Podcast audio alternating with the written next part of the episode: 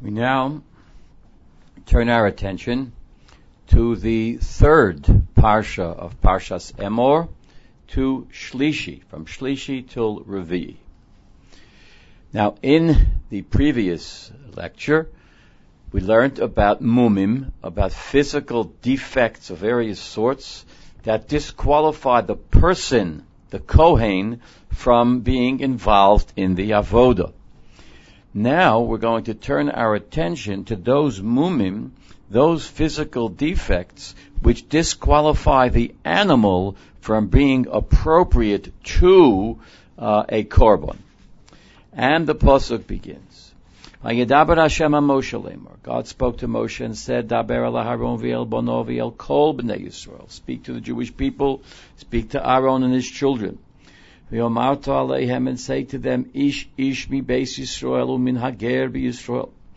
Every person from the Jewish household, from the Jewish community, and every ger, meaning a ger tzedek, a convert, Asher yakriv korbono lechol nidreihem ulechol nidvosam, who offers any sort of neder, any sort of nadava, Asher yakrivu Hashem liola, which is offered to God as a burnt offering. What is a neder? What is a nedova? Rashi says, a neder is hare olai. If I say, I promise to give a korban, I'm going to buy a sheep and offer it as a korban. That is hare olai. I don't designate which sheep. I just take on the responsibility of buying a sheep for a korban. That's hare olai. Nidova, Rashi says, is harezu. I go into the corral, I see a nice fat sheep in the corner, and I say, that sheep I hereby pronounce is going to be my korban olah.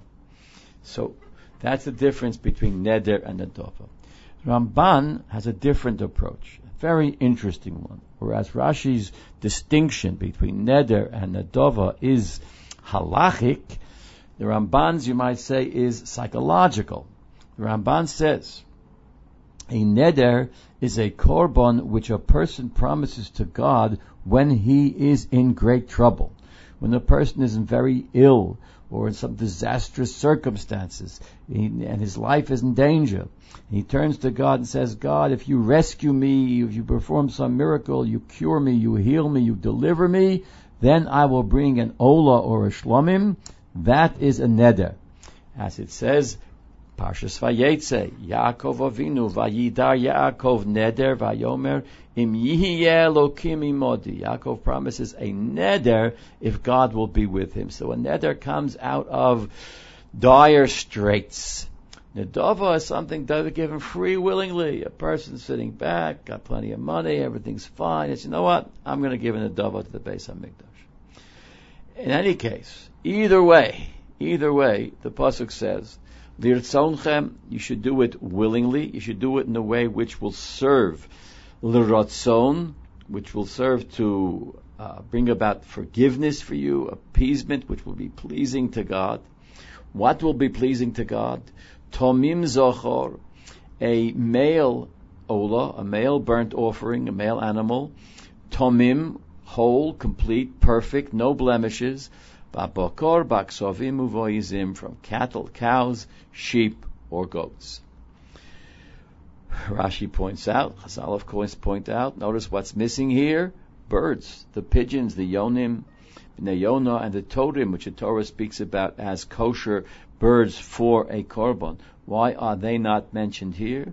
Because a mum, a blemish, does not disqualify the bird there is tamus v'zachrus, the requirement that for a korban ola the animal be a perfect and be male, is only for mammals, not for birds. For birds, chisaron aver, if it's missing a wing, missing a foot, missing an eye, that's a gross defect and that disqualifies it.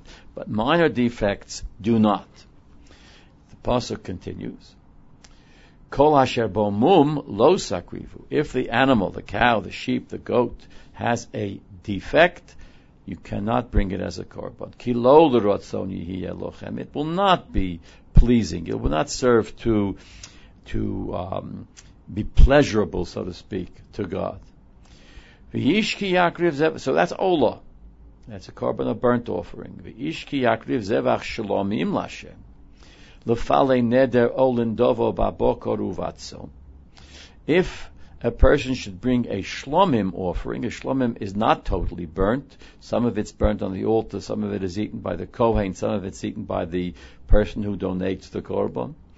If a person expresses as a korban shlomim, lefale means to express either a neder or a nedava, which we just told you what that means, according to Rashi, according to Ramban. Babokor with cattle, cows, O batson. Son is a generic term which includes both sheep and goats.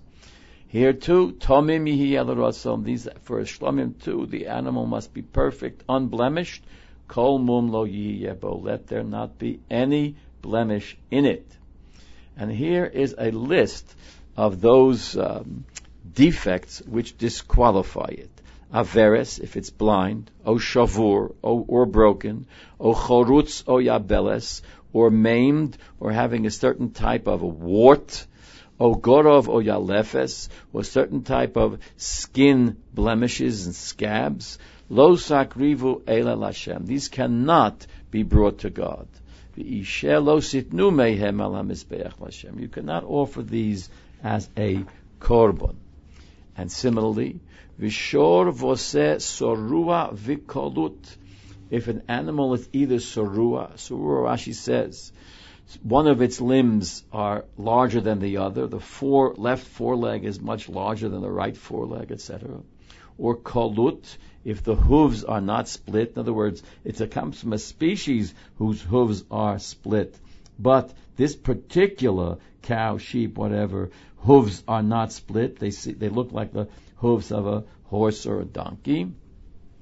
That's kalut. Nidavot so These can be brought as a nidava. Rashi explains these can be brought lebedek habayis. If I want to donate an animal which is not fit, not qualified to be a korban, a sheep, let's say, which has one of these defects, I can't offer it as a korban, but I can offer it for bedek habayis, meaning the Beis Hamikdash, the Holy Temple, uh, had maintenance bills. You had to fix the air conditioning and the plumbing and the walls and the windows, and that cost money. So suppose in order to help defray those costs, I take a sheep which cannot be a good korban. It is sorua, kolut, averes. It has one of these defects. So I can donate it to the temple treasury, and that they can then sell it this could be a perfectly kosher meat. A blind animal can still be shechted and eaten. So it's worth something on the market. And the money could be used to repair the, uh, the upkeep of the Beis HaMikdash. So that's what it means here. Nedova ta'asoso. They can be used for bedek habayis. Ulneider lo yerot said, but they're not acceptable for an actual korban sacrifice. And similarly, uma'uch v'chosus v'nosuk v'chorus. These are various types of castration or injuries to the testicles of the animals, they lo sakrivu lashem cannot be brought as a korban. Uva artzachem lo sa'asu. And here Rashi tells us, not only can you not offer such a korban, such an animal as a korban, but you cannot do these procedures. You cannot castrate an animal, uh, even if it has nothing whatsoever to do with a korban. You cannot. This is an isur, and the isur refers not only to a behemoth tahora, to a cow, to a sheep, to a goat, but even to a behemoth tameya, even to one's dog or cat or horse or whatever. This is the isur, the prohibition against sirus, against castrating a, an animal. Serious isur, alav in the Torah here, the bi'artzachem lo sa'asu. Now, the pasuk concludes this particular sub uh, parsha and says, "Umiyad ben Nechor from a Gentile, lo sakrivu es lechem Elohechem mikol ele." Do not bring a korban from a goy, from a non-Jew, if that korban is maimed or blemished. This would not be acceptable. Now, here the halacha is as follows: in before the Beis Hamikdash was finally erected, there were various stages in history when a boma was permitted, when anyone can have his own private altar in the backyard. There were times when that was not permitted, times when it was well permitted. During the times when it was permitted, a goy could bring a korban on the boma, and if he brought a korban on the boma and that korban was a balmum, it was a blind animal, didn't matter. A goy can bring a korban even from an animal which is a balmum, as long as the animal is not mechusor aver, it's not missing a limb, not uh, doesn't have some gross um, uh, some gross defect. However, once the Beis Hamikdash was established, in the times when the bumos were no longer permitted, you couldn't have an altar in your backyard, your own private mizbeach, but you had to go to Yerushalayim. Then a goy can bring a korban. He can bring a korban. A goy can bring a korban. The pasuk says, "Ish ish The l'rabo says hanochrim." So a goy can bring a korban, but he cannot bring a korban if that animal is a baal mum. And you know the story. Time the close to the Churban Beis Hamikdash, the Gemara in Maseches Gittin tells the story how the Caesars sent uh, an offering of an animal, and the animal had a very slight mum, a defect in the eye, and uh, the rabbis were in dispute should they perhaps offer the animal even though it had a defect, because after all, this was the Caesar you were insulting if you wouldn't accept the korban. And that story is told in the Gemara in Maseches Gittin with very tragic consequences. But the halacha that we're learning here is a guy can bring in a, a korban, but he cannot bring a korban from uh, an animal which is uh, has a defect according to our Torah. Now, part two of this parsha, and some which, which is familiar to us because we learned this uh, particular selection on Yom Tif, and the pasuk begins, "Vayedaber Hashem and Moshe lemor shoro chesev oeis ki If an ox or a sheep or a goat gives birth to a baby calf or lamb or goat, for seven days you can't slaughter that baby. It has to be with its mother. Umiyom hashmini. From the eighth day on, ishel Hashem. From the eighth day on, then it can be brought as a korban. You can't bring as a korban an animal in its first week of life. Vishor. Similarly, an ox or a sheep or a goat. Osovi lo sishchatu biyom You cannot shecht in the same day mother and child, mother animal and child animal. Those are two very interesting and important halachos, which, according to many Meforshim, reflect the mercy that one is supposed to have upon animals, not to take them when they're young away from their children, not to slaughter mother and child in the same day. The pasuk now continues. If you bring as an offering a special offering, an offering of thanksgiving, Lirtzonchem tiz bochu. This too you can bring, and it will be a rotzon. It will be pleasing to God. There are various drushos on this phrase Lirtzonchem tiz bochu, and Rashi says that one of it is Lirtzonchem ledatechem. You must do so consciously.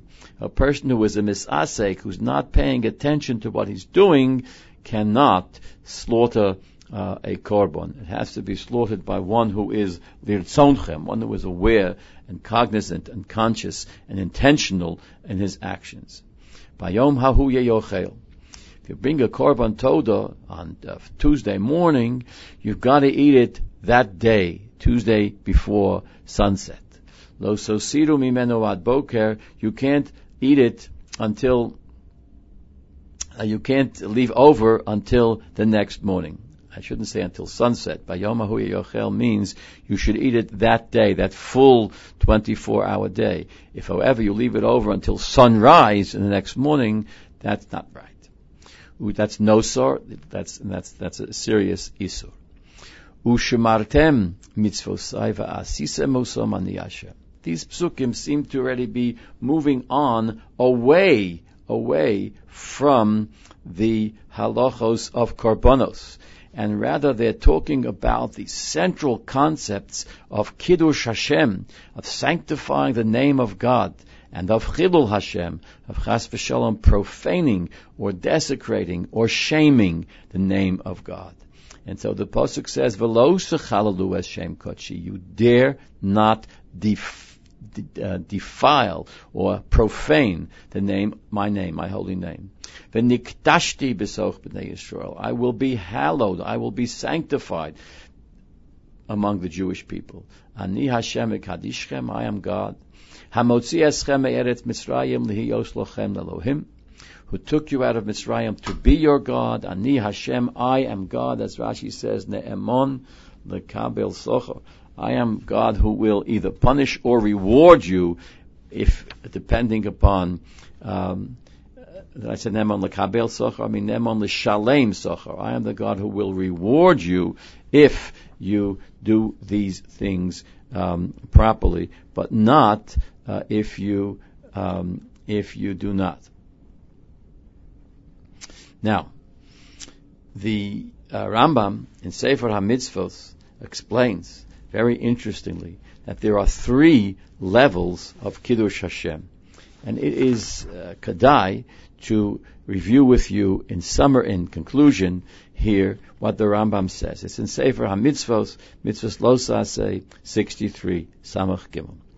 The Rambam says there are three levels or categories of Kiddush Hashem two for the masses, for everyone, and one just for Yechidim Sheboam, just for special, special people.